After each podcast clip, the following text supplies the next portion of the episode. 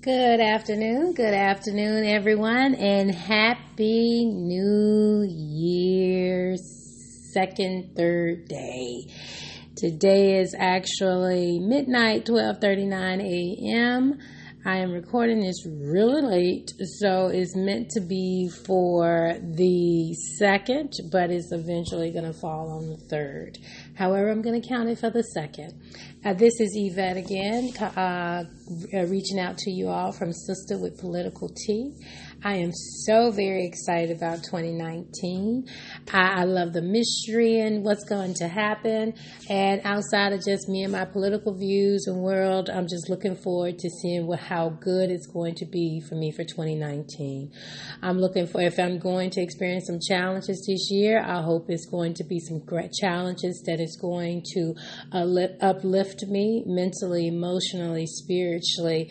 I'm hoping that it's, it's going to be challenges that's going to help me grow and flourish and become an even better version of myself. So if it's those types of challenges, I look forward to it. I rebuke anything that's negative.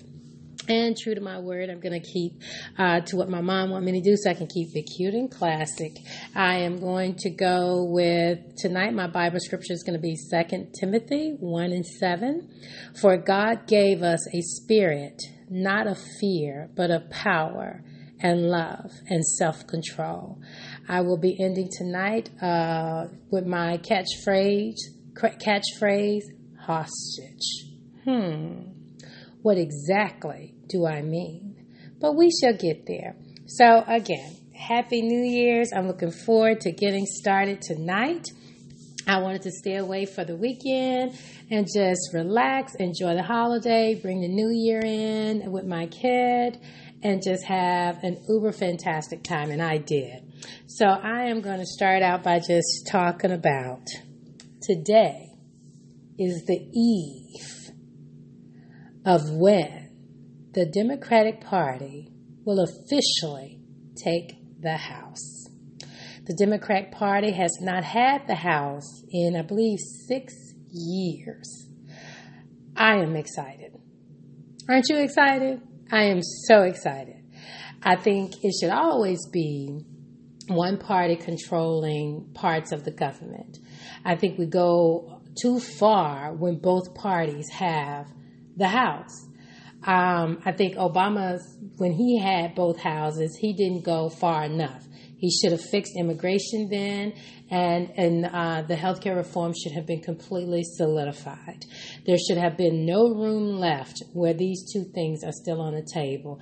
He did not do it. So, yet again, what was the purpose of having two houses and the presidency? Now, the Republican has had an opportunity to have two houses and the presidency.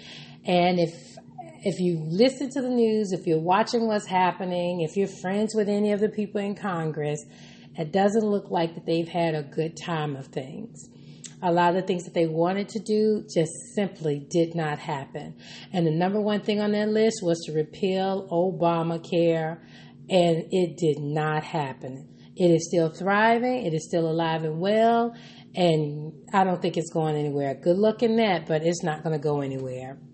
So, with the Democrats now owning the House, how are they going to be graded? How are they going to do? Again, quoting my, my favorite shero, Maxine Waters, are they going to be able to chew gum and walk at the same time? I see that they're already gearing up. They are already starting to introduce, uh, where they did some drafts, introducing some new legislation that they're wanting to put forth um, starting on tomorrow. I was very happy to see that they were not just focusing on Russia, Donald Trump, his presidency, but I think it looks like that there is some information out there about trying to uh, minimize uh, some form of financial uh, guidelines. I know that they are asking for 10 years now of reform for, I'm sorry, 10 years of anyone that is nominated after they've solidified the nomination. They now have to submit 10 years of their taxes. Well, that's probably is for Donald Trump. So uh, that's going to be interesting. Here's my perspective of what they're doing with that, and then I'm going to move on. What and I think it can work. I don't think that they should go after him for impeachment because he is so polarizing and so popular within the Republican base. Regardless of how you feel, that's fact. And I think we're right now very, very divided country. And I believe that if we pursued impeachment without the support of the uh, a good part of the uh, Republican base and uh, group, is going to be even more division than what we're seeing now, which, in my opinion, is going to take us down a more dangerous path. And that is what I would not like to see happen. Uh, so until more Republicans begin to jump ship, I don't think that impeachment should be the option. What I do believe is that they should make him more accountable.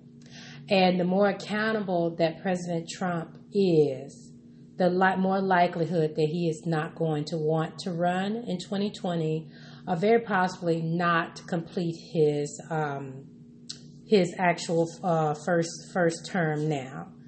Um, because I think he does have a lot of secrets. I think there's a lot of things that he would like to, like not to be seen or heard or exposed. And I think given an opportunity, looking at all of the demons that's chasing the president right now, if if if Mueller, the Congress, the lawyers and the judges, including New York uh, Attorney General's office, if they gave him an opportunity to say, Mr. President, if you walk away from the presidency now, we will not pursue you or your family legally any longer. However, you cannot do these things anymore and restrict him, I think he will walk away. I do believe we have a guilty president in the in the White House. I think his children are also com- complicit to his crimes. Um, and I don't. I think if he knew he can walk away from the presidency right now and not be held charged liable for potentially cre- cre- uh, uh, committing treason against the United States, uh, willing and utilizing our military um, from what looks like based off making military decisions for our country and our allies based off of what uh, uh, appears to be a sworn enemy of the United States wants, which is Russia. I, I think that's treason. I'm not familiar with those types of things, but that's what it feels like. Now, I'm praying really truly that I'm wrong but that's what it feels like. So I'm hoping and praying that that's not where we're going. But if that is, these are the things that he has truly done. I think if he was given a real opportunity to walk away, I think he would. And I think that's what the Democrats need to focus on making his seat uncomfortable but not obstructing him from be, being the president he wants to be, but by simply putting some, some strict guidelines in place that does not just apply to this president, but for any president that would like to run rogue as Donald, as President Trump has, which has not been good for the country or for anyone else. Um, next, I'd like to move on to Mitt Romney. You know, I actually thought that Mitt Romney was going to be the gentleman to actually unseat uh, Barack Obama during the second during his second election. I thought that's the man that's going to unseat Barack Obama. But then he went too far to the left. Mitt Romney is more, in my mind, a moderate Republican. He's not liberal. He's not liberal thinking. I don't think he's extra conservative. Uh, I think he is more of a middle of the road or I don't know the right word, Republican. I think he can lean either way and be comfortable. But when he was running against President Obama, he went too far to mainstream. All of the crazies that we're seeing now with Donald Trump, his followers, and the way they think, he didn't go as far as we are right now, but he definitely played around the edges of the water. And that is what caused him the election against President Obama. That's just my opinion. That's what I think. I liked Mitt Romney up until that point. Uh, he went too far. I don't want anyone that's too far to the stream. I like middle of the roaders, thinkers.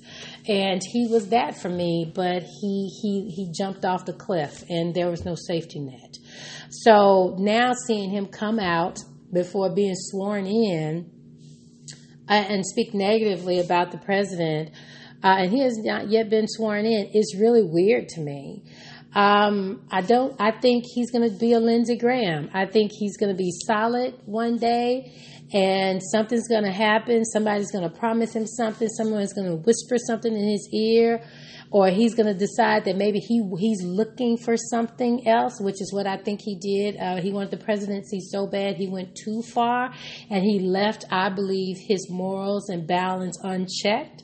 And because he did that for the presidency, I have no hope for him as a Senate that he's going to do the right thing. This is a very wealthy man. He has absolutely nothing to lose. I do believe he wants the seat of the president. But I, I don't, I think he's probably, I hope if he starts flip flopping, I don't think it's going to serve him well. Say what you want about President Trump, he has been absolutely consistent. He, right or wrong, it doesn't matter. He has been consistent. So his folks that believe in him, he has given them no reason to waver. And that is what I want in a president too. So if you are an unexpected person, I want to see that. You know, I want to have an idea of who you are. And that is something that Donald Trump has mastered.